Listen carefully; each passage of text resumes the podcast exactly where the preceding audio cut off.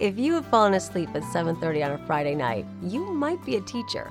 Teaching is crazy, fun, exhausting, challenging, rewarding, and did I mention crazy? And as Catholic school teachers, we are also entrusted with imbuing Catholic identity. It's a huge responsibility, but fortunately for us, there is Finding God, the amazing K through 8th faith formation program from Loyola Press. It's innovative, engaging, and the most inclusive and complete program we've ever used. Multimedia? Check. Scripture? Check. Family resources? Check. Bilingual? Check. And don't forget, posters, worksheets, quick start guides, apps, magazines, lesson plans. Seriously, Finding God has all you need and more. Pray about it. Visit findinggod.com, then order a sample. Finding God might not help you stay awake later on a Friday night, but it will help you sleep better knowing you're helping guide kids toward a faith filled life. Catholic Teachers Lounge with Jill and Colleen. Welcome to the Catholic Teachers Lounge, the only podcast by Catholic school teachers for Catholic school teachers. Thank you to Loyola Press for sponsoring us and for you, the teachers, for doing what you do every day. We are so grateful to collaborate with you. My name is Colleen McCoy Sika, and I'm here today with my friend and colleague, Jill Annabel. Hi, Jill. Hi. I am very curious about how you consume information. Are you a digital reader or are you a book reader? Ooh, I'm both because I'm such a reader. And it's been fun to watch this evolve over time. So, you know, we were all in classrooms teaching, being adults when this digital option came to be. And so, Yes. And, uh, you know, at the time I was English teacher. So, really in the thick of everyone having heated opinions, maybe they still do heated opinions about all this. I'm also uh, leading a high school that doesn't have a physical library. And I love libraries. I love libraries. them Oh, uh, because they have digital text on their iPads. So I know. So I'm I'm living in the thick of this, but personally, I I love holding a book. I love smelling a book like a weirdo. Like I totally love it. And I love reading. If I could if I could read all day, I would. I'd have a highlighter in my pocket and a uh-huh. pen in the other, and I would be writing into everything I'm reading. But on a practical note, I read off my phone like all day, all night. Like I am, I probably do 90% of my reading on my phone. I like the digital app of my library. I like having it with me all the time. So on an airplane, in bed, while I'm waiting at the doctor's office, like I'm reading everything from my phone and not Okay, just but wh- articles. I'm saying books. Like, right. Why do you read? So you you read you read for enjoyment and you read for purpose. Y- yes. Uh, You yes. do both digitally?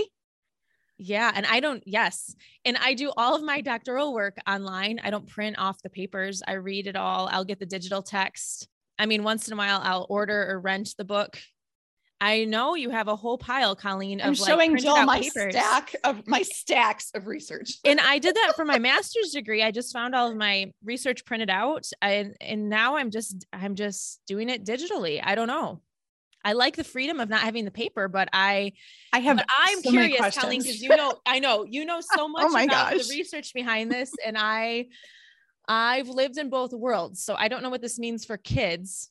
I, I have I have thousands of books in my house, so my own kids Yes. are fine, but I also um don't know what this means for the long term. One of the big questions is it's like, okay, so well, how do you read and how do you consume information? And then what do you believe about how other people should consume Right. information and whether they should be reading everything digitally or in a hard copy? And that those are decisions we do have to make about students. And, you know, funny, just listening to your talking about the library, I know many schools that have gotten rid of their libraries and replaced them with, you know, other kinds of like media spaces and, and things of that nature, but gotten rid of books. And when I think about the the call of Catholic schools to always uphold the good, the true, and the beautiful. Um, I'm I'm going to say something about this, th- what the research says about the importance of beauty and hardcover books. That's going to make you think, Jill. Okay. Well, time out. So we're also so I'm just gonna throw myself under the bus. We don't have a library, and yet we read Fahrenheit 451. So like we're doing both things. Like it's really I'm- wild. I'm dying right now. I know, I know. And we're in the middle of strategic planning, and my students wrote on their brainstorming that they want the library back. I'm I'm just so in love with that idea. And I also have a Fahrenheit 451 t-shirt. So I'm going to wear that next time we're podcasting. great, great.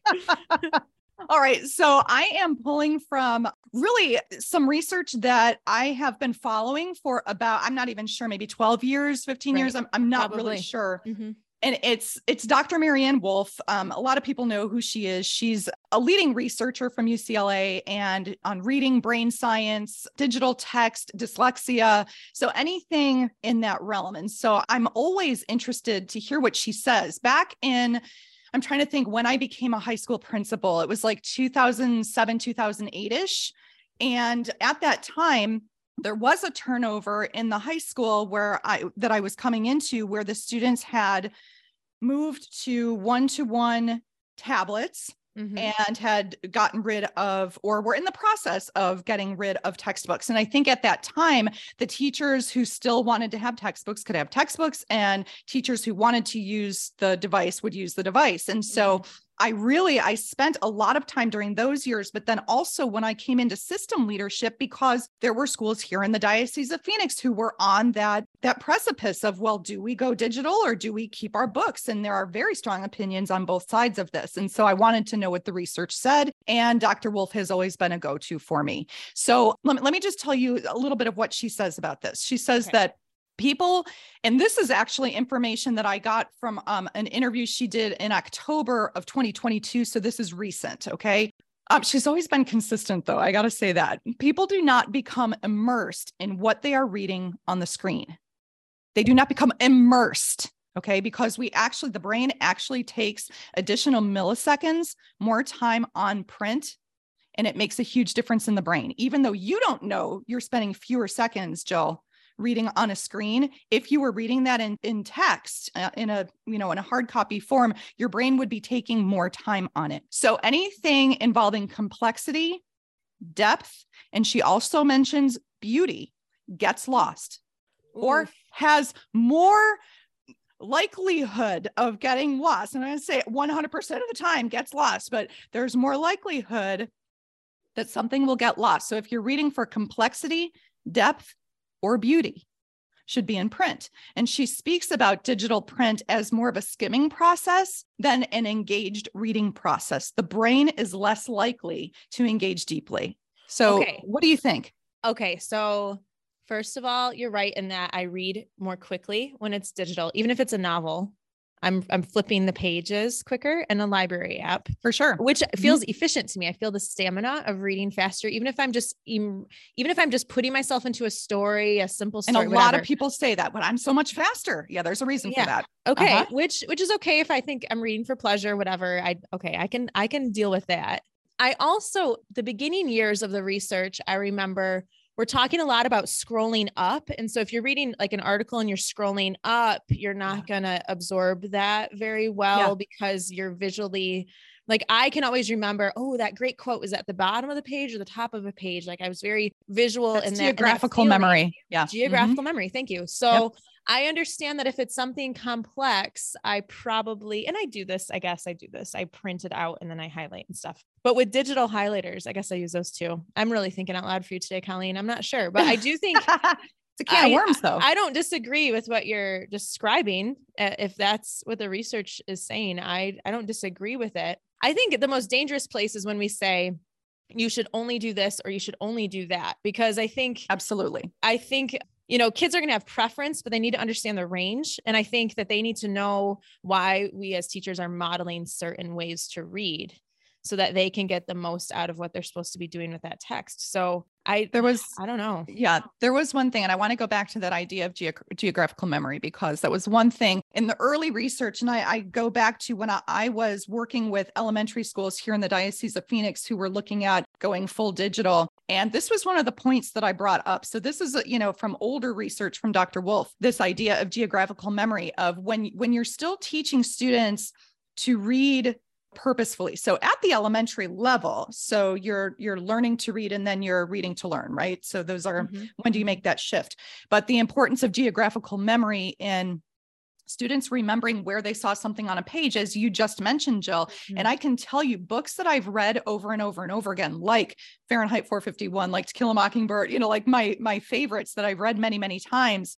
I could tell you where particular quotes are on a like I can I can still see it in my head. Chapter 10, you know, there's a section about Atticus, you know, chapter 10 like it's at the bottom of the page. I can see Mhm. it in Me too. my head. Me too. So, oh my gosh, there's the bell. That is really a bummer because I want to talk about this all day long, Jill. So we're going to continue this. all right. Well, there we go. It is time to get back to class. And there are always more ideas than time to celebrate them, but we are certainly going to do our best to try. We drop episodes three days per week throughout the school year. So, so send us your ideas and share the love with your fellow teachers. Go to CatholicTeachersLounge.com to share. The Catholic Teachers Lounge is your haven of hope to exchange ideas and affirm your efforts. And we'll see you next time.